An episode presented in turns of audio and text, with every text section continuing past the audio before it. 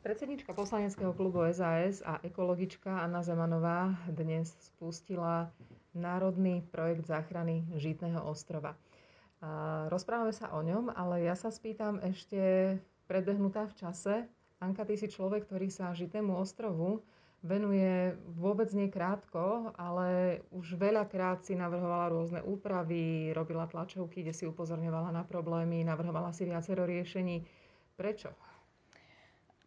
Pitná voda je čosi, bez čoho sa žiť nedá a ja žijem kúsok od Žitného ostrova, ktorý je ozaj unikátny geologický fenomén, ktorý je zásobárňou vzácnej pitnej vody pre niekoľko miliónov ľudí, oveľa viac dvojnásobok počtu obyvateľov Slovenska, dokázal by zasobovať pitnou vodou okolo 10 miliónov ľudí. To znamená, že aj ľudí nie len tu na západnom Slovensku, ale kľudne aj na východnom Slovensku, kde teda ten problém s pitnou vodou začína byť čoraz akutnejší.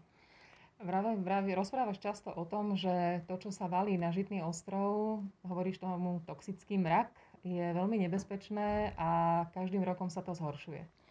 Áno, zhoršuje sa to, pretože ten mrak sa pomaly prúdením podzemných vod pomaličky posúva smere prúdenia podzemnej vody, to znamená smere ako tečie Dunaj, e, k Žitnému ostrovu a už dnes, e, pred pár rokmi, e, v 2015, myslím, prvýkrát boli zaznamenané, naozaj pozitívne zaznamenané toxické látky, ktoré už vlastne sú niekoľko kilometrov vnútri Žitného ostrova.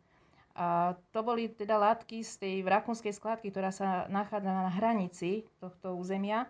Ale žiaľ, takéto, takýto mrak sa blíži aj z iných častí, najmä Bratislavy, z tej priemyselnej časti Bratislavy, okresu Bratislava 3 a 2, kde bolo veľa priemyselných podnikov.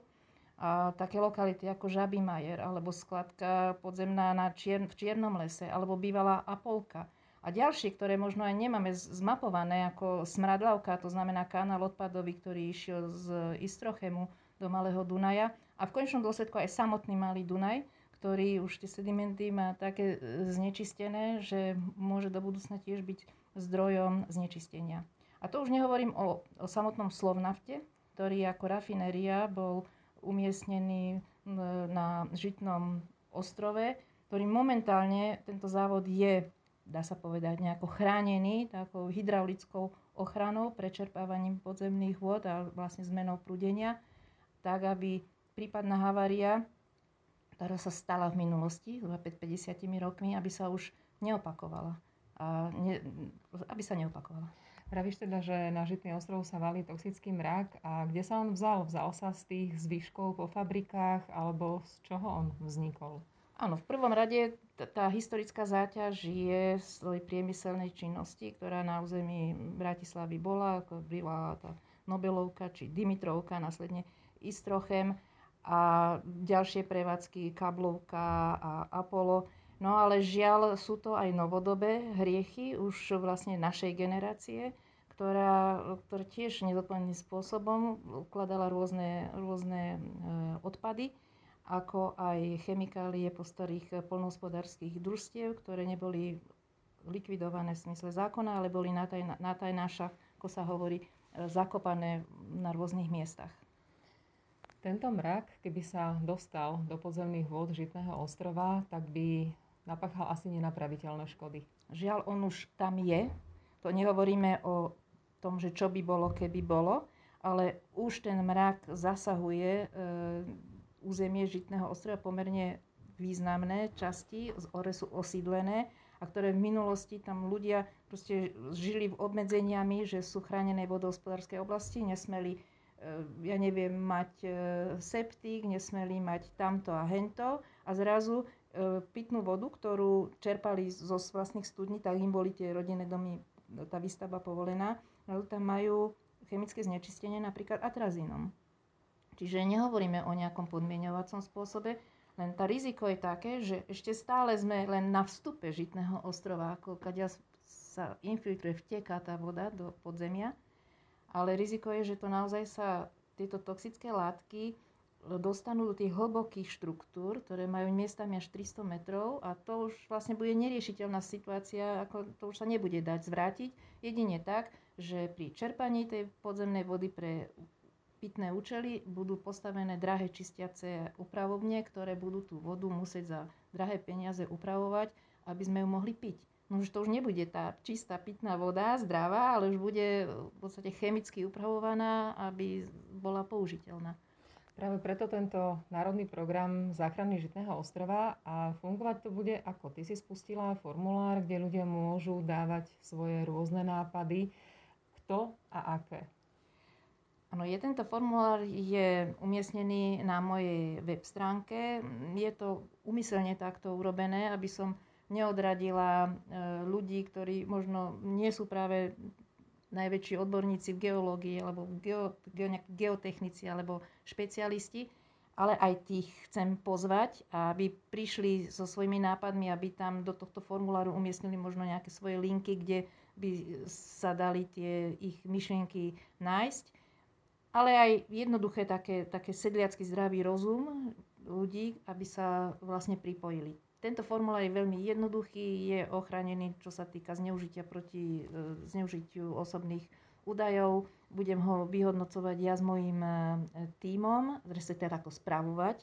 A keď budeme mať tú databázu viac menej naplnenú, alebo už bude relevantné množstvo tých informácií, koncom leta predpokladám, že by boli odprezentované tieto výsledky. Mm, uvažujem o verejnej konferencii, kde prizvem potom odborníkov z jednotlivých oblastí podľa toho, aké témy e, sa nám v tom dotazníku objavia a z toho sa vyfiltruje najlepšie riešenie záchrany národného projektu Žitný ostrov.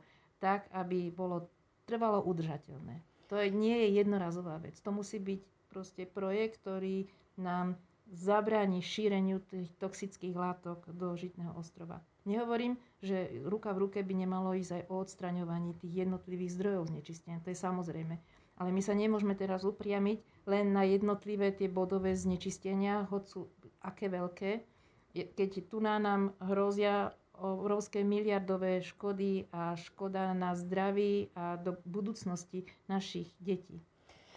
Ty očakávaš, že sa ti ozvú od aktivistov cez hydrogeológov, cez rôznych ekológov, ľudia, možno aj stavebníci, ľudia, ktorí majú rôzne nápady a možno majú aj niečo vyskúšané.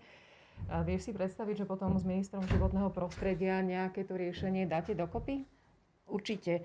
E, ja som veľmi rada, že táto myšlienka sa pretavila do programového vyhlásenia vlády, že si koaliční partnery osvojili E, tento, túto moju naliehavú e, požiadavku a že sa to teda dostalo jednoznačne explicitne do programového vyhlásenia vlády.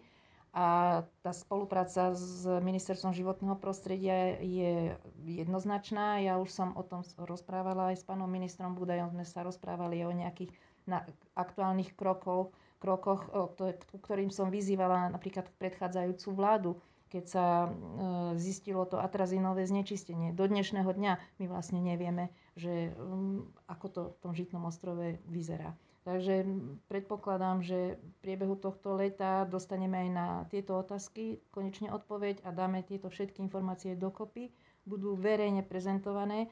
Ja chcem zabrániť tomu, aby nejaké skupinky privilegované, nejakí kamaráti tamtoho alebo niekoho iného prišli s nejakým nápadom, ktoré bez e, oponentúry a bez toho, aby to bolo naozaj najlepšie riešenie, bolo nejakým spôsobom prijaté. Tu naozaj musí ísť všetky takéto myšlienky a pokusy bokom. Tu musíme dať hlavy dokopy a naozaj ako to je, to je niečo, čo je v našej budúcnosti, naše to, to národné cítenie, proste zachrana tejto pitnej vody Žitného ostrova. Nie sú na to vyčlenené v tejto chvíli žiadne honoráre, žiadne odmeny, ale e, musí to, ja to tak naozaj cítim, že teraz je tá chvíľa, keď to teraz prepasieme, tak do budúcna urobíme naozaj veľkú nenahraditeľnú škodu pre, pre ľudí. Tak sa po lete k tejto téme vrátime. Ďakujem veľmi pekne. Ďakujem a teším sa.